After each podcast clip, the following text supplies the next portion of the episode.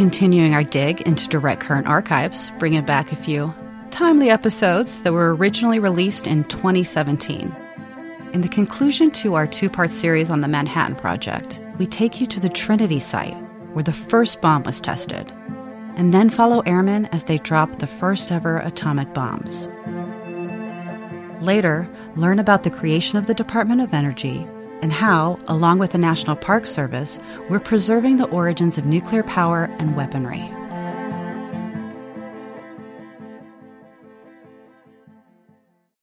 In answer to the question, was the development of the atomic bomb by the United States necessary?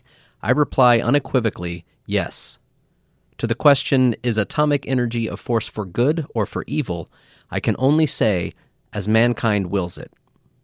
Brigadier General Leslie Groves. We're going to have a podcast about energy. The jewels that these national labs are. In terms of science and scientific capabilities, big dreams can happen. Keeping our nation safe. Clean energy is wave of the future. It's America's economic engine. It's science for the people. This is Direct Current. Previously on Direct Current. Called it the Manhattan Project. That a self sustaining chain reaction had started. The chemists would have known they were working on uranium. Most of the others wouldn't have had a clue what they were working on. You think that people can't keep secrets, but I found out that women can keep secrets. Don't tell your neighbor anything that you wouldn't want to have spread. That was secret. The Los Alamos function basically was we were the weapons design laboratory. Our goal was to design, build, and help figure out ways to deliver the nuclear weapons in combat. In order for all the work to come together, they'd have to get the uranium from Oak Ridge and the plutonium from Hanford out to New Mexico. Now they'd take it out of those collectors, put it in small, gold lined, coffee cup sized containers, put two of them in a briefcase, strap it to an Army lieutenant's arm, dress him up to look like a salesman, put him on a passenger train up through Chicago and out to Los Alamos. That's how every bit of the uranium for Little Boy got transported from Y-12 to Los Alamos.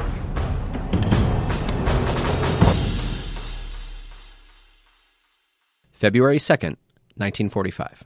Los Alamos finally receives its first batch of plutonium, but none of it came easy. Los Alamos historians Alan Carr and Alan McGee help us tell this part of the story. Groves is extremely concerned. We wouldn't want to lose any of this material, and so um, they, they they were routed it all over the place. These were supposed to be secret facilities, right? So you didn't want material uh, being, you know, sent uh, directly from Washington State to New Mexico because it, at that time people would have asked why what's going on what's all this activity why are these two sites you know communicating and shipping things back and forth you know, the same thing happened with just general material. We used the University of New Mexico in Albuquerque as sort of a, a mail stop or a drop box for a lot of the scientific equipment that had to go up to Los Alamos. And so it was a it was part of UNM's role in World War II was to to sort of funnel equipment to us so that it would look like it was going to a university setting and not up to Los Alamos. And none of the facilities mentioned were as secret as Los Alamos Laboratory, also known as Project Y. Project Y was the last phase of the Manhattan Project. Their mission? To design and build the first atomic bombs. When the plutonium arrived, scientists quickly got to work to make the plutonium usable for the bomb. April 12th, 1945. After a long battle in declining physical health, President Franklin D. Roosevelt died at the age of 63. Vice President Harry S. Truman took the oath of office as president and is quickly briefed on the classified project known as Manhattan. May 7th, 1945. Throughout the world, throngs of people hail the end of the war in Europe. It is five years and more since Hitler marched into Poland. Years full of suffering and death and sacrifice. Now the war against Germany is won. But the war against Japan continued in the Pacific. Summer 1945. At Project Y, scientists and staff were preparing to conduct the Trinity test, which was to ensure that all the testing, breakthrough, and labor to create a bomb would actually work. The exact origins of the code name, Trinity, are unknown, but in 1962, General Leslie Groves wrote to Oppenheimer about the origin of the name, asking if he had chosen it because it was a name common to rivers and peaks in the West and would not attract attention. Oppenheimer replied, I did suggest it, but not on that ground. Why I chose the name is not clear, but I know what thoughts were in my mind. There's a poem of John Donne, written just before his death, which I know and love. What shall my west hurt me? As west and east and all flat maps and I am one are one, so death doth touch the resurrection. Friday, July 13th, 1945. The pitch black curtain of night draped over the New Mexico sky. A small caravan of scientists saw the stars reflected in the glass of their synchronized watches that all struck one past midnight. They were basically saying that they weren't superstitious. It's going to be sent down there on Friday the 13th. The code name for the plutonium core and the non nuclear components were called the Gadget. A specially designed army sedan began the journey from Los Alamos across winding mountain roads that were all dim and quiet. Through the stillness of night, down into the Rio Grande Valley, they traveled 7,000 feet in elevation, through Santa Fe, past Albuquerque, until finally arriving at Alamogordo to the Trinity site. A couple hundred miles or so. Yeah, it's probably about that. You know, it would today, take them pretty much all day back then. Right. It, it, would, it would have been a long, long trip. The Trinity site was set up with a 100 foot steel tower at ground zero. There were three observation bunkers located 10,000 yards north, west, and south of the tower. And the reason they put the device at the top of the tower was actually for photography. Now, back then, they didn't do a whole lot of photography just for sightseeing and, and historical purposes. They needed good photographs of the fireball so that they could measure it and get a pretty good calculation of the yield of the bomb. And so if you set the bomb off on the ground, you just immediately have a bunch of dust. If you set it off on top of the tower, uh, you know, in the milliseconds, when the in the early milliseconds when the bomb's going off, you can get some great photos of the fireball expanding. Saturday, July 14th, 1945. On Saturday, the gadget was assembled, putting the plutonium into the high explosives. They left off the detonators at that time. Then it was raised to the top of the tower. But when they first attempted to do that, it didn't work. A moment of crisis. You can imagine what it must have felt like for just a couple seconds there as they tried to put the plutonium in, it didn't go in.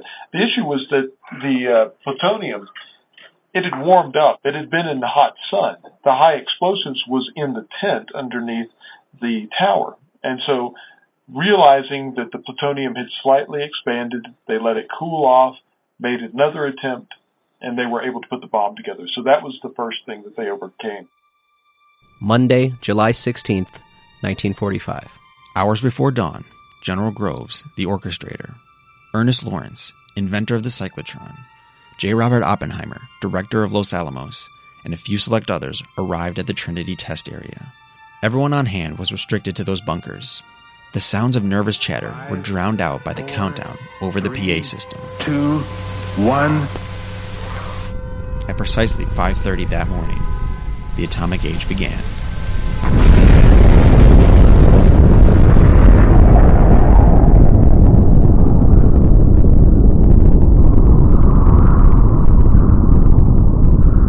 Seconds after the detonation came a huge blast, sending searing heat across the desert and knocking some observers to the ground. A steel container weighing over 200 tons, standing a half a mile from ground zero, was knocked over. The bomb vaporized the tower that was holding it, and when the fireball came in contact with the ground, it absorbed the sand. The sand then melted into a fireball and rained back down onto Earth and hardened the desert floor, turning the sand around the base to green glass. That glass would later be named Trinitite after the Trinity test. The device released approximately 18.6 kilotons of power, which is equivalent to about 20,000 tons of TNT. That was higher than anybody had predicted. The New Mexico sky was suddenly brighter than many suns. Some observers suffered temporary blindness, even though they looked at the brilliant light through smoked glass. As the orange and yellow fireball stretched up and spread, a second column, narrower than the first, rose and flattened into a mushroom shape. thus providing the atomic age with a visual image that had become imprinted on the human consciousness as a symbol of power and staggering destruction. We knew the world would not be the same. Few people laughed, few people cried, most people were silent. I remembered the line from the Hindu scripture, the Bhagavad Gita. Vishnu is trying to persuade the prince that he should do his duty and impress him takes on his multi-armed form and says, Now I am become death, the destroyer of worlds. I suppose we all thought that one way or another. Those chilling and infamous words belong to J. Robert Oppenheimer. The quote has become synonymous with nuclear weapons.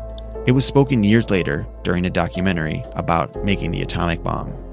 Now, with a new card in his hand, President Truman confidently traveled to Berlin. July 17th, 1945. President Truman, British Prime Minister Winston Churchill, and Soviet Premier Joseph Stalin convened in Berlin at the Potsdam Conference. The conference was the last of the World War II meetings held by the big three heads of state and started the day after the Trinity test. That's one of the reasons why they wanted to conduct the Trinity test on July 16th or earlier, was so that the president knew going into the meeting that he would have a bomb in his back pocket. August 6th, 1945. The 9,700 pound uranium bomb, nicknamed Little Boy, is loaded onto the B 29 airplane called Enola Gay. Navy Captain and Los Alamos weaponeer Williams Deak Parsons keeps a progress log of the mission during flight. 0245 takeoff. From Tinian Island, the Enola Gay heads north by northwest towards the Japanese islands, over 1,500 miles away. 0300 started final loading of gun. 0315 finished loading. Three hours later. 0605 headed for Empire from Iwo. 0730 red plugs in. The red plugs armed the bomb, so it would detonate if released. 0741 started climb. 0838 leveled off at 32,700 feet. The primary target, Hiroshima, a city with a population of 300,000. 0909 target Hiroshima in sight. 0915 and a half dropped bomb. 43 seconds later, a huge explosion lights the morning sky as Little Boy is detonated 1,900 feet above the city directly over a parade field where the Japanese Second Army is doing calisthenics. The pilot, Captain Tibbets, immediately dives away to avoid the anticipated shockwaves of the blast. 0916, flashed followed by two slaps on plane. Huge cloud. 10, still in sight of cloud, which must be over 40,000 feet high. Captain Tibbets thinks he's taking gunfire. 1003, fighter reported. A second shockwave hits the plane. The crew looks back at Hiroshima. 1041, lost sight of cloud 363 miles from Hiroshima, with aircraft being 26,000 feet high. The tremendous power of a single atomic bomb instantly destroyed 60% of the city of Hiroshima. Within hours of the attack, radio stations began playing a prepared statement from President Harry Truman. A short time ago, an American airplane dropped one bomb on Hiroshima and destroyed its usefulness to the enemy. That bomb has more power than 20,000 tons of TNT. The Japanese began the war from the air at Pearl Harbor. They have been repaid many fold, and the end is not yet. With this bomb, we have now added a new and revolutionary increase in destruction to supplement the growing power of our armed forces. In their present form, these bombs are now in production and even more powerful forms are in development. In the absence of a Japan surrender announcement, President Truman orders a second atomic attack to take place. August 9th, 1945. The 10,000 pound plutonium bomb, nicknamed Fat Man, is loaded onto the B 29 airplane called Boxcar. Commander and weaponeer Frederick Dick Ashworth, another member of the Los Alamos team, keeps a progress log of the mission during flight. 0347 takeoff. Boxcar and two observation planes take off from Tinian and head for its primary target, Kokura Arsenal, located at the southern end of Japan. 0400, charge green plugs to red prior to pressurizing. 0500, charge detonator condensers to test leakage. Satisfactory. Five hours later. 0915 arrived rendezvous point at Yakushima and circled, awaiting accompanying aircraft. 0920 1 B 29 sighted and joined in formation. 1044 arrived initial point and started bombing run on target. Target was obscured by heavy ground haze and smoke. Two additional runs were made, hoping that the target might be picked up after closer observation. However, at no time was the aiming point seen. It was then decided to proceed to Nagasaki after approximately 45 minutes had been spent in the target area. Pilot Charles Sweeney finds the weather conditions to be unacceptable and unwelcome above Kokura. Sweeney makes three passes over Kokura, then decides to switch to the secondary target, even though he only has enough fuel remaining for a single bombing run. 1150 arrived in Nagasaki target area. Clouds greet Boxcar as it approaches Nagasaki, home to the Mitsubishi plant that had manufactured the torpedoes used at Pearl Harbor. Approach to target was entirely by radar. At the last minute, a brief break in the cloud cover makes it possible for a visual target at 29,000 feet. At 1150, the bomb was dropped after a 20 second visual bombing run. The bomb functioned normally in all respects. Fat Man explodes 1,650 feet above the city, with a force of 21,000 tons of TNT. 1205 departed for Okinawa after having circled smoke column. Lack of available gasoline caused by an inoperative bomb bay tank booster pump forced decision to land at Okinawa before returning to Tinian. 1351 landed at Yontan Field, Okinawa. All the factories and the buildings on the Urakami River were destroyed. In total, about 45% of the city was no longer. August 10th, 1945. The very next day, Japan accepted the surrender terms. August 14th, 1945. The war that began for the United States with a surprise attack at Pearl Harbor on December 7th, 1941, was now over. Japan surrendered officially, ending World War II. I have received this afternoon a message from the Japanese government in reply to the message forwarded to that government by the Secretary of State on August 11th. I deem this reply a full acceptance of the Potsdam Declaration, which specifies the unconditional surrender of Japan. But trying this new weapon came at a great cost. Little Boy killed 70,000 people in Hiroshima, including about 20 American airmen being held as prisoners of war, and it injured another 70,000. By the end of 1945, the Hiroshima death toll rose to 140,000 as radiation sickness death tolls mounted. Five years later, the total reached 200,000. Fat Man killed 40,000 people in Nagasaki, Japan, and injured 60,000 more. The total eventually reached 140,000, with a rate similar to that of Hiroshima. After the war, Americans were astounded to learn of the existence of a far reaching, government run, top secret operation with a physical plant, payroll, and labor force comparable in size to the American automobile industry. In total, about 130,000 people were employed by the project at its peak, among them many of the nation's leading scientists and engineers. That total was almost the equivalent amount of people that were killed in Nagasaki.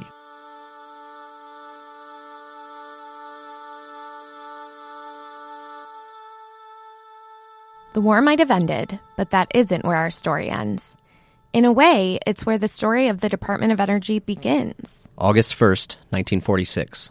Almost exactly one year after the surrender in Japan, President Harry Truman signed the Atomic Energy Act, which transferred all Manhattan Project assets and responsibilities to the Atomic Energy Commission, whose mission was the peacetime development of atomic science and technology. August 15th, 1947. The Manhattan Engineer District is abolished.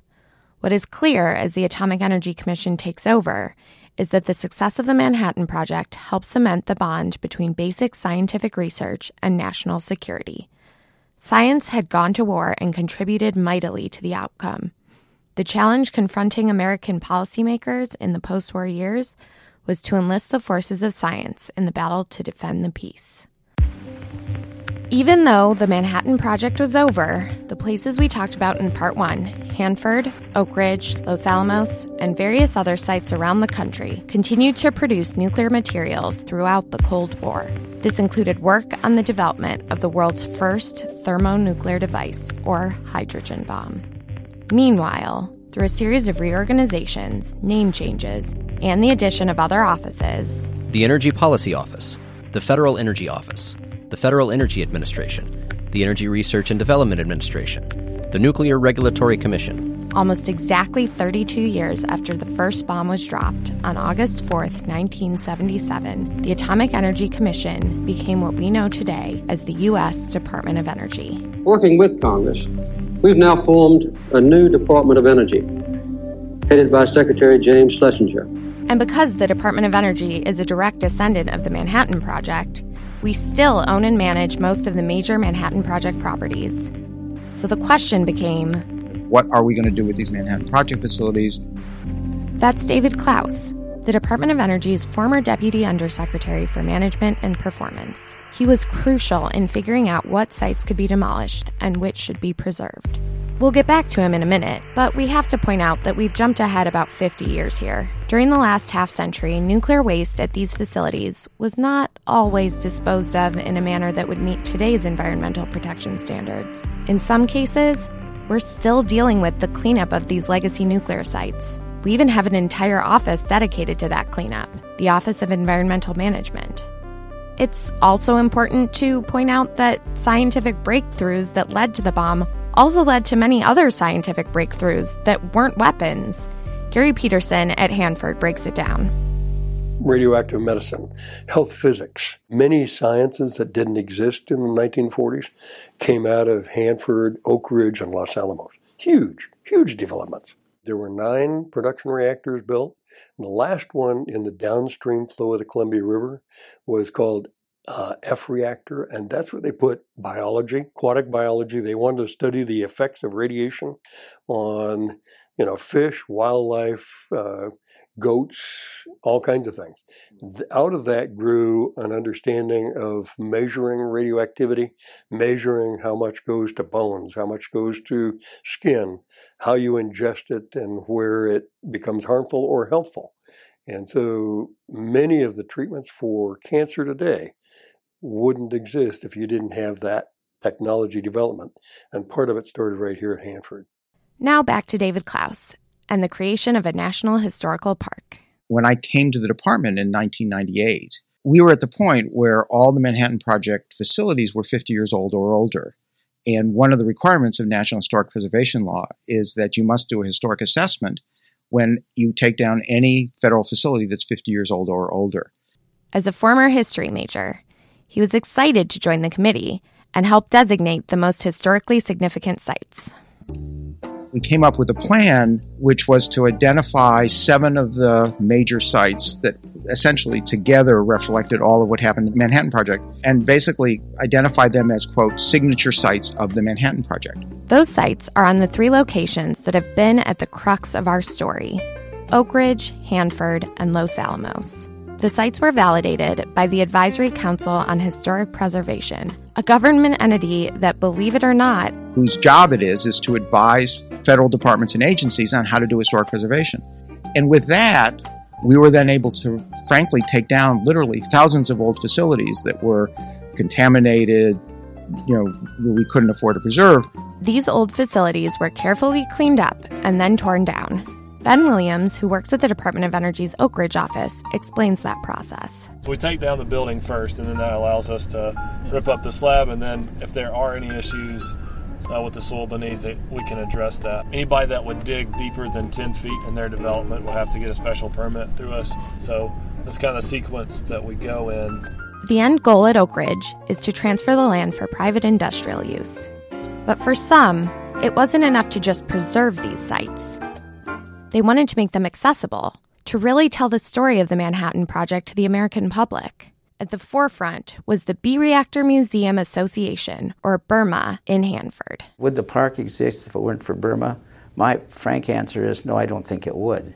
That's Maynard Plahuta, former Burma president. And when the announcement came that uh, we're going to close down the whole site with regard to producing the plutonium in the reactors, these people said, look, this B reactor is significant from the standpoint of it's the first in the world, the first of its kind. We really need to preserve it so that it doesn't become ancient history, so to speak, and everybody forgets about it. So they created Burma. Thus began the challenge of forming a national historical park. Creating the first atomic bomb was one thing, but protecting the places that made it happen was quite another. Hanford's Gary Peterson explains what happened next. At that point, there was a group at Oak Ridge, uh, Tennessee, Los Alamos, and here in the Tri Cities. Tri Cities in Hanford, Washington. Who all worked together with our congressional offices from New Mexico and Tennessee and, and here to get everybody supportive of a new national park, Manhattan Project National Historical Park. And so it wasn't one person, it was all of us. It took over 10 years but in December 2014, the teamwork paid off as Congress passed the National Defense Authorization Act, which included provisions for the Manhattan Project National Historical Park. But how do you go about uniting a set of preserved buildings literally spread across the country into a single park? The superintendent of the Manhattan Project National Historical Park, Chris Kirby, has some idea. And once it's established, there's a lot of administrative things that have to take place in order just to ensure the park is in the system and it can be staffed up and get its budget and start running. And then once those foundational things are addressed, the National Park Service starts looking at things like what's already happening in the community, how interested is the community in the park, and what are their priorities. And I think the biggest, most critical thing to do is develop and maintain a good relationship with your gateway communities communicate your park priorities and capabilities to the public and be very realistic with your expectations, especially in the first few years when budgets and staffing levels, they're often low or non-existent. Many of these new parks are established after many years and sometimes decades of hard work by the communities. Like the fact that the people at Burma had already put in over a decade of emotional investment but very often the National Park Service is just learning about the park when it gets established. So often there's a disconnect there, and that's why those community relationships are so important, is so that expectations can be realistic, and the National Park Service and its communities can, you know, proceed down a path where they jointly work together. Which brings us back to the present. 2017. The park has been established, and if you find yourself near Hanford, Washington, Oak Ridge, Tennessee, or Los Alamos, New Mexico, you can go visit and get yourself a shiny Manhattan Project Junior Park Ranger badge. Story over. Well, not quite over. Even though the park is established, it's still going to take a while before all of those important sites are open to the public. Here's David Klaus and Gary Peterson. I think we're probably at least a decade away from the park being able to be what most people think when you think of a park. The fact that this is a national park that's in three locations and it won't be owned by the National Park Service, it's going to be owned by DOE, is unique, really unique. But the other uniqueness of this national park at Los Alamos, Oak Ridge, and here is that all three sites are still working sites. And so, how do you have a national park? And the various sites are at different stages of being ready to be open to the public. Hanford, for example, has been doing tours of the B reactor for years. Welcome to the B reactor. This is one of our newest national historical parks, so we're very proud to now be a part of the National Park Service. So why don't we come on inside and we'll get our tour started. And now as we come around this corner, you will indeed see the B reactor itself. Well, welcome to the control room. I like to think of the reactor itself as being the heart of the matter out here, but here's the mind at this wall over here, we have one whole wall that is full of nothing but knobs. So we are now in a humongous room. This is called the valve pit because we actually are going down into a pit. It's very huge and it's completely lined in concrete concrete floor, concrete walls, stairs, metal graded platforms all over the place. But more than anything else, what you see in this room are pipes lots and lots of pipes. They are probably at least 10 inches in diameter. They're either painted gray or silver. And at Oak Ridge, you can visit the X10 graphite reactor. Most of the facilities around this central campus area have now been either taken down or they're in the queue to get taken down as part of the environmental management program. The one exception, of course, is the graphite reactor, which is being preserved as a National Historic Site. So what you see here is the face of the reactor, uh, and those circular holes are actually the channels that the fuel get loaded into. There's some mannequins there kind of simulating the fuel loading. Most of this is pretty much as it was. There, there, the facility, as I said, it ran for 20 years. It was actually shut down on the 20th anniversary of first criticality in 1963. Well, if you look at Oak Ridge National Lab today and the areas of research that we're in, you can actually see the fingerprints of what we did during the war. But the buildings at Los Alamos are further away from being accessible for safety and security reasons. Unfortunately, for a park visitor at Los Alamos today, most of the park is located within areas of the lab that are not publicly accessible. So when we say behind the fence, that means it's code, well, not code, but it's just a term for um, those are the areas that are not open to the public.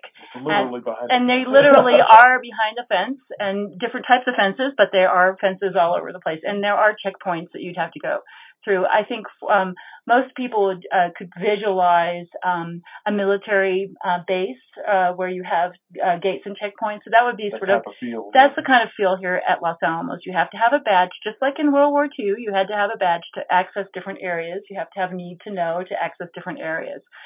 But there are opportunities for the public to see things that are related to the history of the Manhattan Project um, in downtown Los Alamos. The National Park Service and the Department of Energy are working together to safely expand access to the facilities included in the park. We're also working with partners in the local communities and from around the world to tell the complete story of the Manhattan Project and its legacy. So it'll take some time before you can get the full experience of visiting the various locations of the park.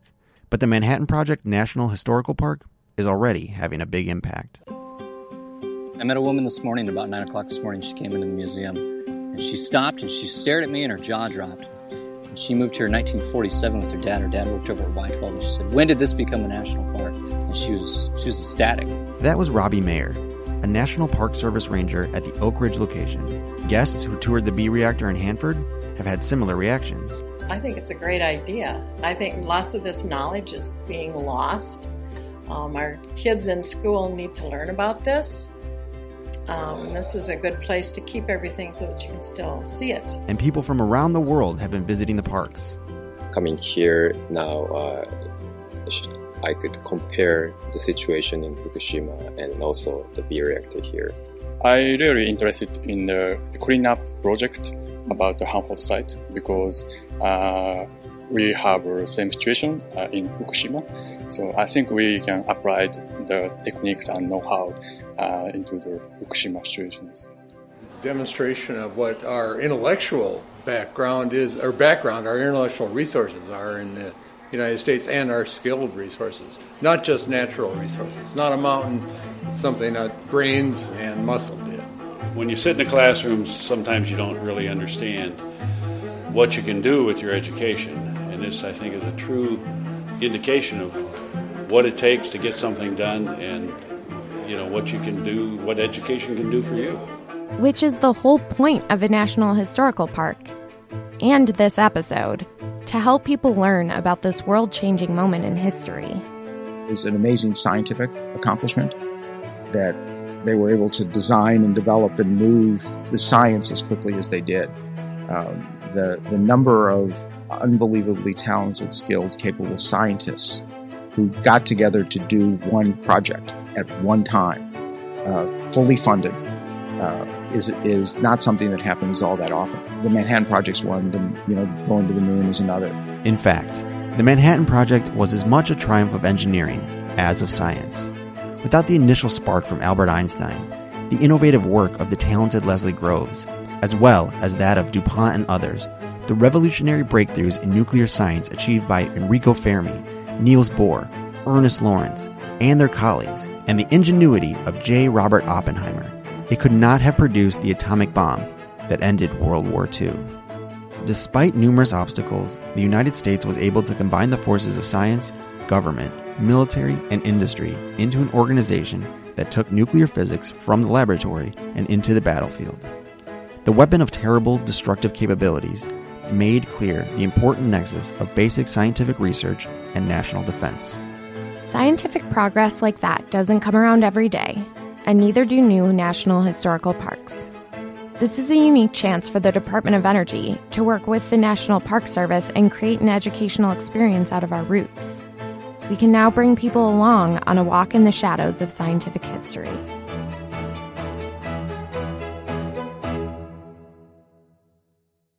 You can learn all about the Manhattan Project National Historical Park on our website, energy.gov slash Manhattan Project.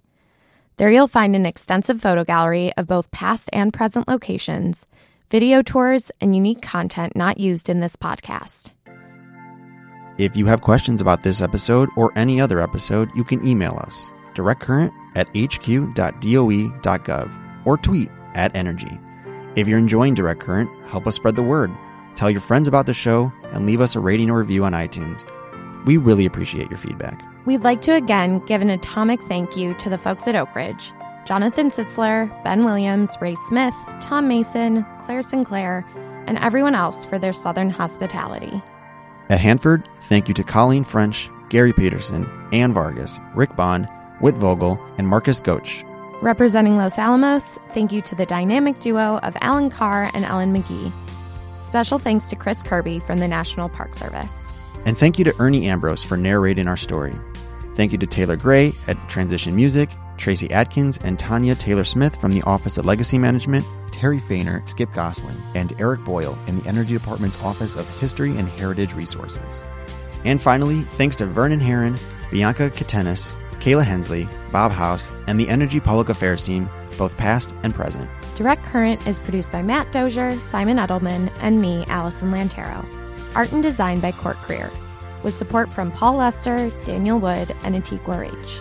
We are a production of the U.S. Department of Energy and published from our nation's capital in Washington, D.C. Thanks for listening.